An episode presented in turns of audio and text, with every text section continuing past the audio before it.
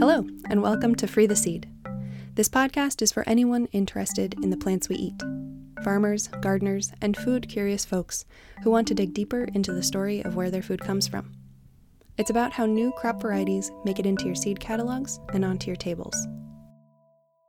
In each episode, we hear the story of a variety that has been pledged as open source from the plant breeder that developed it. I'm your host, Rachel Hultengren. This episode is a little different from the previous episodes. Instead of a moderately uniform, finished variety, we'll be talking with Don Tipping of Seven Seeds Farm about a diverse spinach population that he has pledged to be open source. Popeye, which is available through Don's seed company, Siskiyou Seeds, has been selected for traits that are important to farmers in southern Oregon, where Don's farm is located. In addition to the details of the breeding work behind Popeye, Don shared his thoughts on broader topics relevant to the future agricultural system to which he hopes to contribute. A heads up about some of the sound quality. When I spoke with Don, he was out in his fields, and you'll hear the wind blowing by a bit. Our conversation started with Don explaining that his farm isn't a prime spinach seed growing region in the US, and how that inspired him to breed spinach.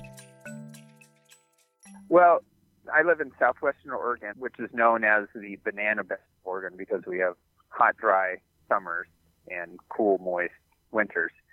So a bit of a Mediterranean climate that gets perhaps a little more extreme in the winter. So typically spinach is grown as a spring and a fall crop because it doesn't do well in the heat we have here. But in early May, when spring spinach crops would be growing, it can easily get up into the 90s, which is not ideal spinach growing weather. So we hadn't really produced a whole lot of spinach seed after we'd learned when we did grow spinach for a few seed companies on commercial contracts that we were just not in the right area to be growing spinach because when it gets hot, the plants bolt quickly and it doesn't have the time to build the stature to produce a good seed plant. So Popeye really started a bit as a learning experience and a a challenge to that notion of should we only grow seeds in the area of the country or the world where it's most well suited, which is a bit the industrial model, I would say. You know, that we breed for a particular market and we only grow the crop in the area where we can maximize production. And there's many problems with this that I'll come back around to it, that whole mindset of why that's problematic. So Popeye was a bit of an experiment to see, like, well, can we disprove that? Can we grow a better spinach for our area by breeding one here for our conditions and our pests and diseases and so forth? The first step in the experiment to see if he could create a better spinach for Southern Oregon by breeding spinach in Southern Oregon was to create what Don referred to as a synthetic variety by using many varieties as founders of a single population a way of getting a bunch of genetics all in one variety, if you will, like an unstabilized variety. So instead of a cross between just two known parents, you might have six parents.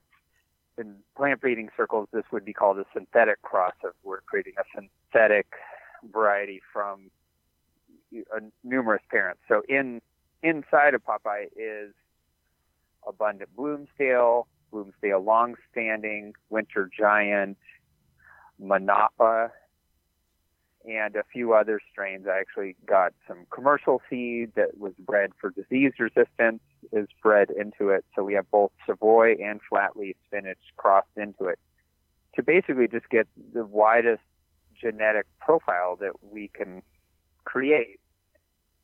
And then that gives us something to select from in a practical sense, how how did you go from having those different varieties that already existed to having um, a population that you could select from?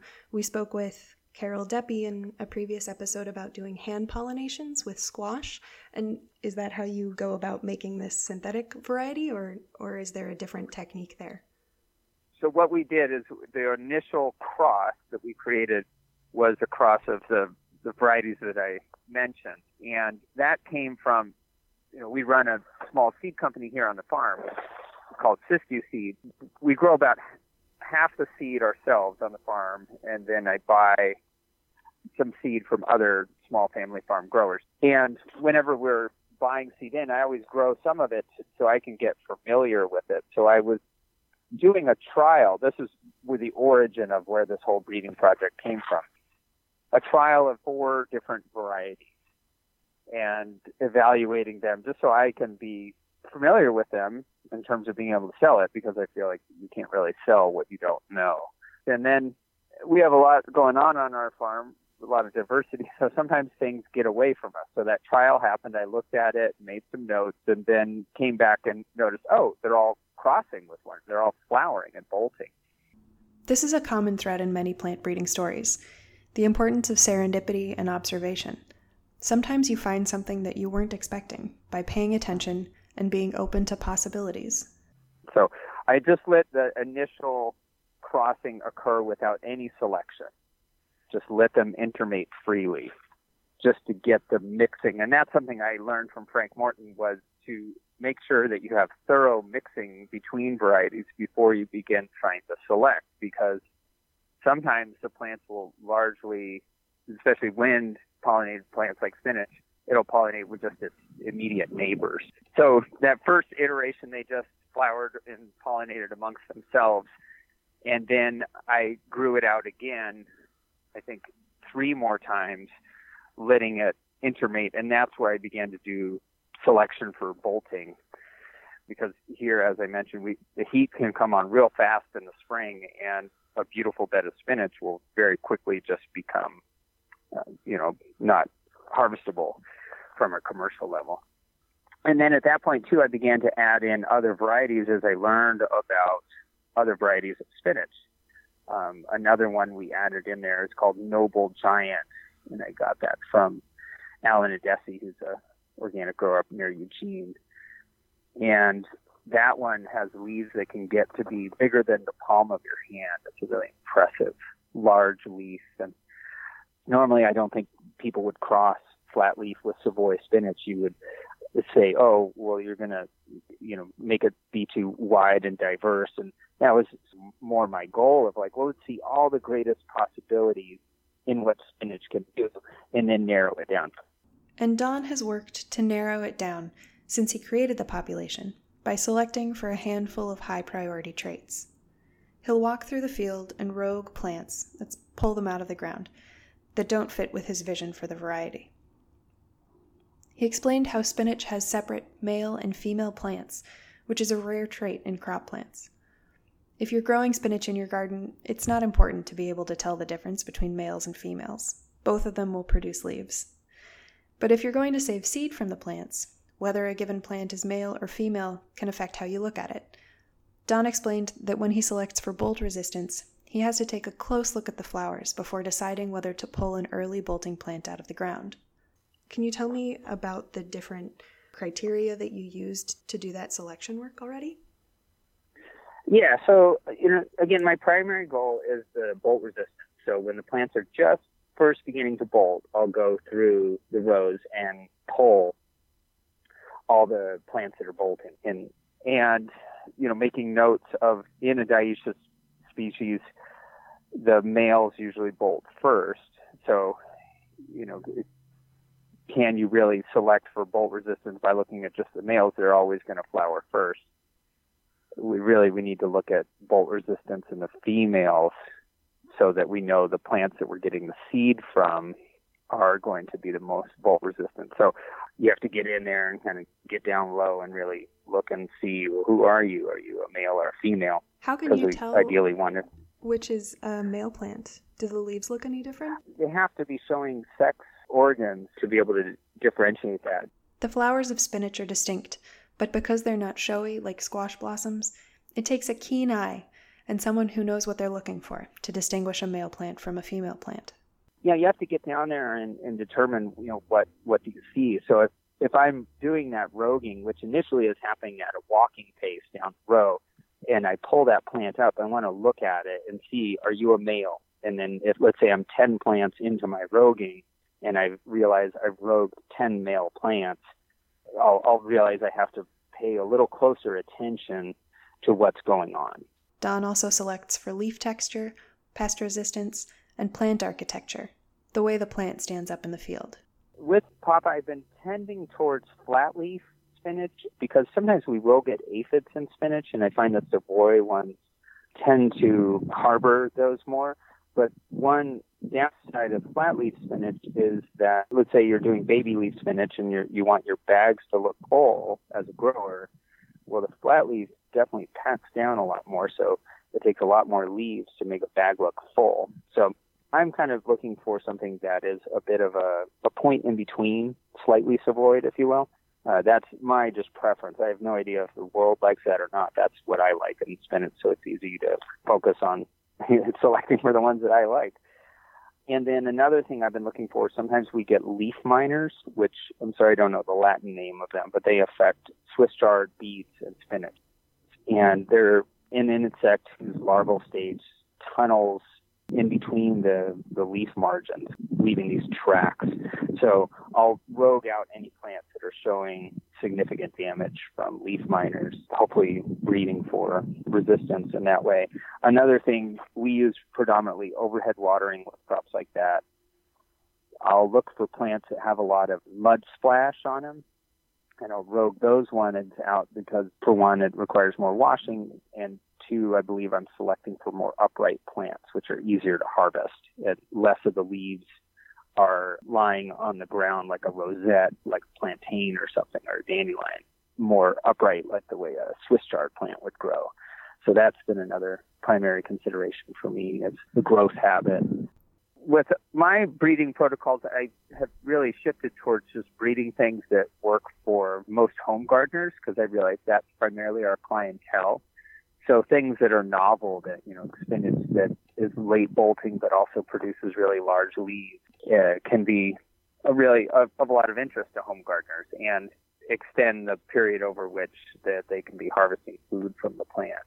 And have you had feedback from people in Southern Oregon in the same region that you are growing it off your farm and giving you feedback on it?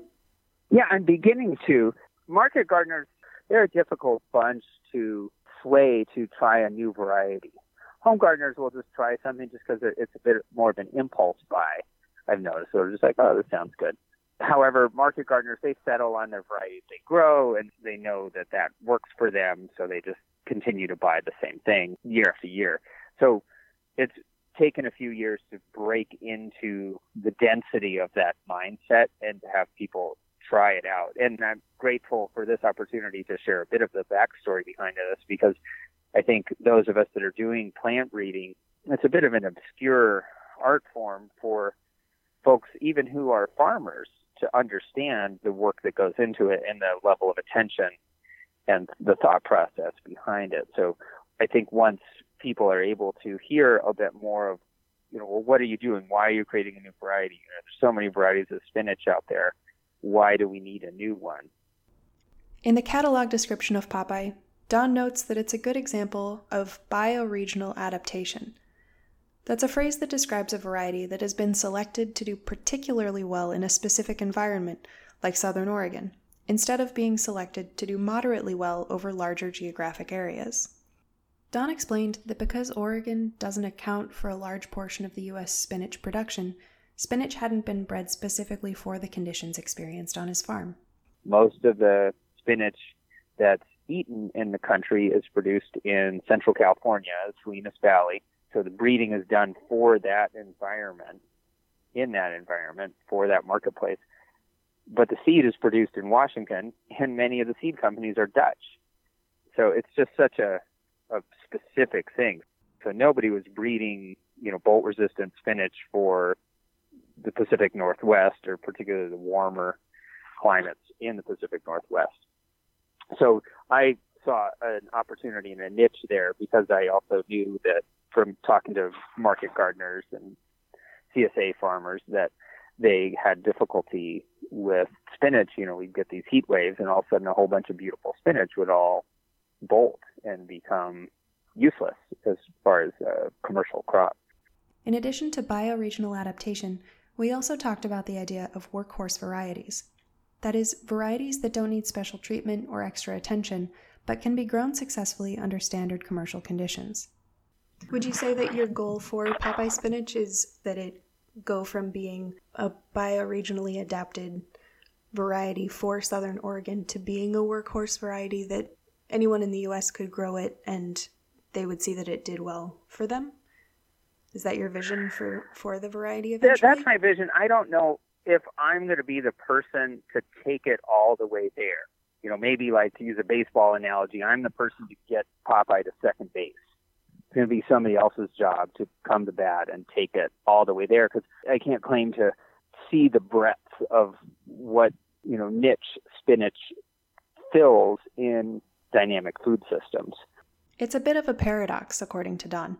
He's not in a great spot to produce good spinach seed in general because the warm temperatures early in the season cause plants to start flowering while they're still too small to be able to produce a large seed head of high quality seeds. At the same time, that region provides the perfect environment in which to select for spinach that doesn't bolt early. Don saw that gap, the lack of spinach varieties that do particularly well in southern Oregon, as an opportunity for a breeding project to create one. He hopes to partner with folks in a better spinach producing region to bulk the seed up so that he can start offering it in larger quantities through Siskiyou Seeds. So, you know, we'll see because I'm not in an area for producing optimal spinach seed because of our warm temperatures, but we're in a great spot to be doing breeding. So I'm seeing that one of the next steps for this would be a good collaborative relationship like the former intern Aaron Verity is the farm manager at the farm school up on Vashon Island in Washington. And that would be a great collaborative process to give him some stock seed and then grow up 50 or 100 pounds of Popeye so that we could have it available for market growers. And then we'd have to kind of, you know, do a little bit of a user survey and find out well, what do you guys think? Where should we go with this? So it's interesting when we think about plant breeding as an art because normally an artist just creates art and you either like it or you don't like it. And if you don't like it, the artist kind of says, well, fine, it's my art. And I didn't make it for you to like it. But as a plant breeder, ultimately we are trying to produce something that is of value to people, that they, they can see an intrinsic benefit to the effort that's gone into developing the variety that ultimately serves a need that they have. Mm, I've heard people describe plant breeding as a craft versus an art. Mm.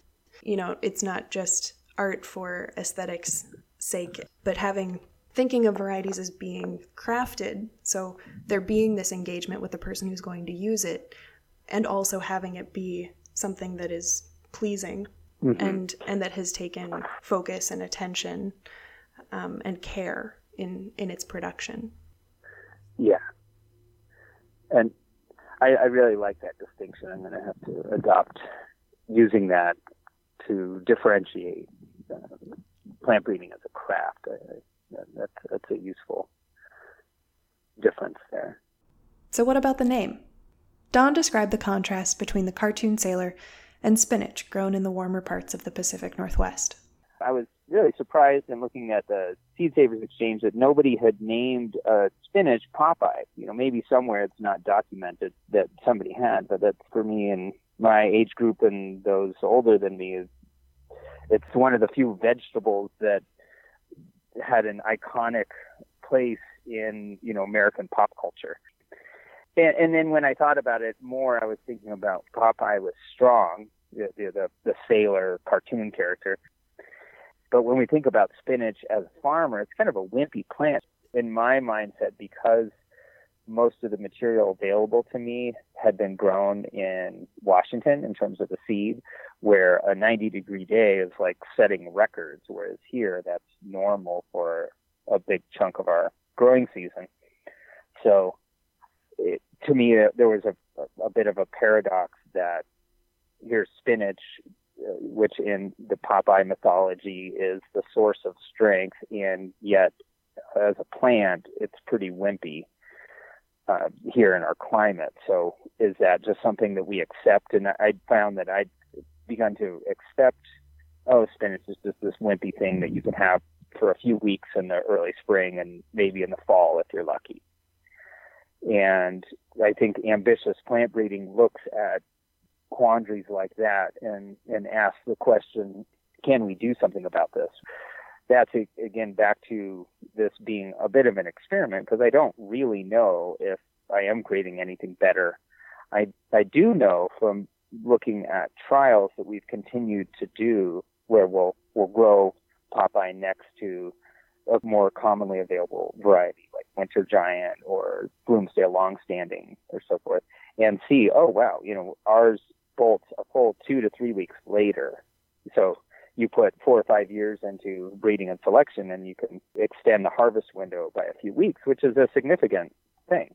So it sounds like you've you've provided the initiative and and put in the work to create this diverse variety or this diverse population that other folks can take and select out something that works for their specific production and you've you've given it this aspirational name hoping that it would be a strong a strong spinach um, exactly and and so it sounds like you you don't have um, one one specific i guess vision for what what it'll end up being but rather yeah. an open hope that it'll it will evolve and become a, a useful variety for a lot of different people. Yeah. I'm reading a book by Gary Nabhan uh, about a pilgrimage he went on through Tuscany and Umbria in Italy. And he's visits with a lot of farmers who they just have their varieties and their varieties if you ask them are the best in the world and if it's an old italian farmer and you ask them well where did tomatoes come from well italy of course you know, they won't even acknowledge that they're a Mesoamerican crop. So that's the kind of agriculture that I want to be part of and I want to see proliferate is where there's a real, a deeper sense of intimacy between growers and their crops. I, I personally believe that all farmers who are growing annual crops should be doing some seed saving. Uh, because I believe that that whole practice is foundational to the word agriculture. I believe that's when civilization really occurred, is when we began saving seeds. So I don't want to have to uh, play the surrogate mother of all the crops that farmers grow. I want to just maybe be like uh, the for a painter, the person that's mixing the pigments and just create some new pigments. So there's more choices to uh, play with and more beauty and creativity and productivity can come out of that. So that's where I see the role that I can fulfill because I just through managing this farm can't get out into all the production fields and see how spinach is being grown. But if our local growers around here who are filling the CSA boxes and the produce shelves at the organic grocers have a better choice than the commercial hybrids that are coming from one of the multinational seed suppliers, then I feel like I've made a contribution that will hopefully have some benefit and lasting uh, impact.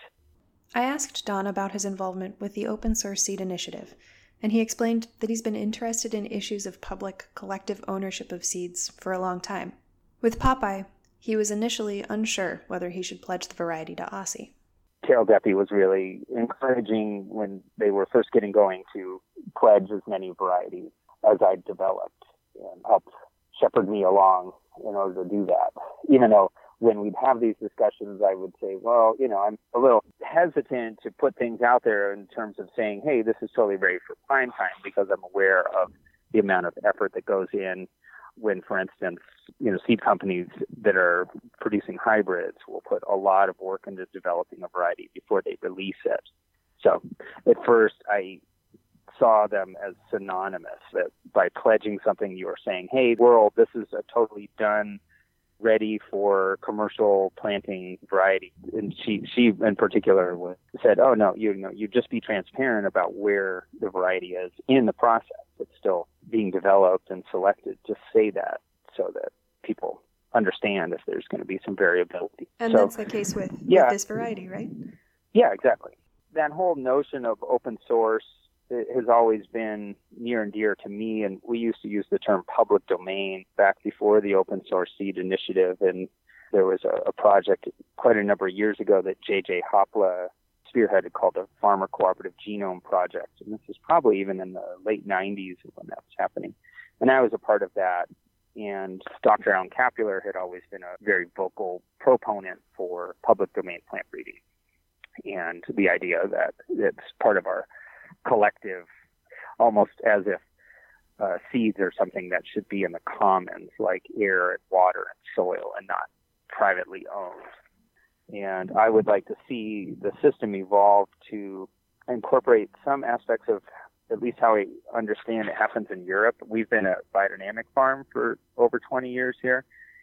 And so I've been involved in a few seed initiatives through the biodynamic community. And there, there's a, more of a public understanding that uh, seeds are part of our, our commons and that people will support plant breeding as a necessary aspect of this. Just like how most people don't balk at the idea of their property taxes going to schools. Well, you know, the children are our next generation, so we have to invest in their future. Likewise, the varieties that people are developing open source will be the future of our agriculture. So we have to invest in it if we want to have a future in agriculture. So I believe we're still really determining how to articulate that. And I, I applaud the idea of using open source as a term rather than public domain because people understand open source and have accepted it as a worthy element of reality. Would you have any advice for somebody who who has never taken on a plant breeding project but who is interested in maybe dipping their toe into that water? Yeah, sure thing. Look, first off, we we produce seed for a whole bunch of different seed companies for about 12 years before we started Siskiyou Seeds. And I began to be frustrated after doing that for a number of years because we would grow a variety for a company on contract. Say, hey, here's the stock seed. Can you grow this for us? And we'll buy it at this price. And we would begin to notice certain things about it. And then a year would pass and we'd say, oh, well, we'd love to grow that one again. And they would say, well, we don't need seed of that one. How about this one? So we never really got to develop a deep degree of intimacy with the crops. You know, we learned a lot about growing seed through doing that but in terms of really uh, developing that relationship where you're growing it year after year and you're seeing what's possible and where you could go with a variety and really becoming what I think is more of a seed steward where we're really curating a population for the future, for the present and the future.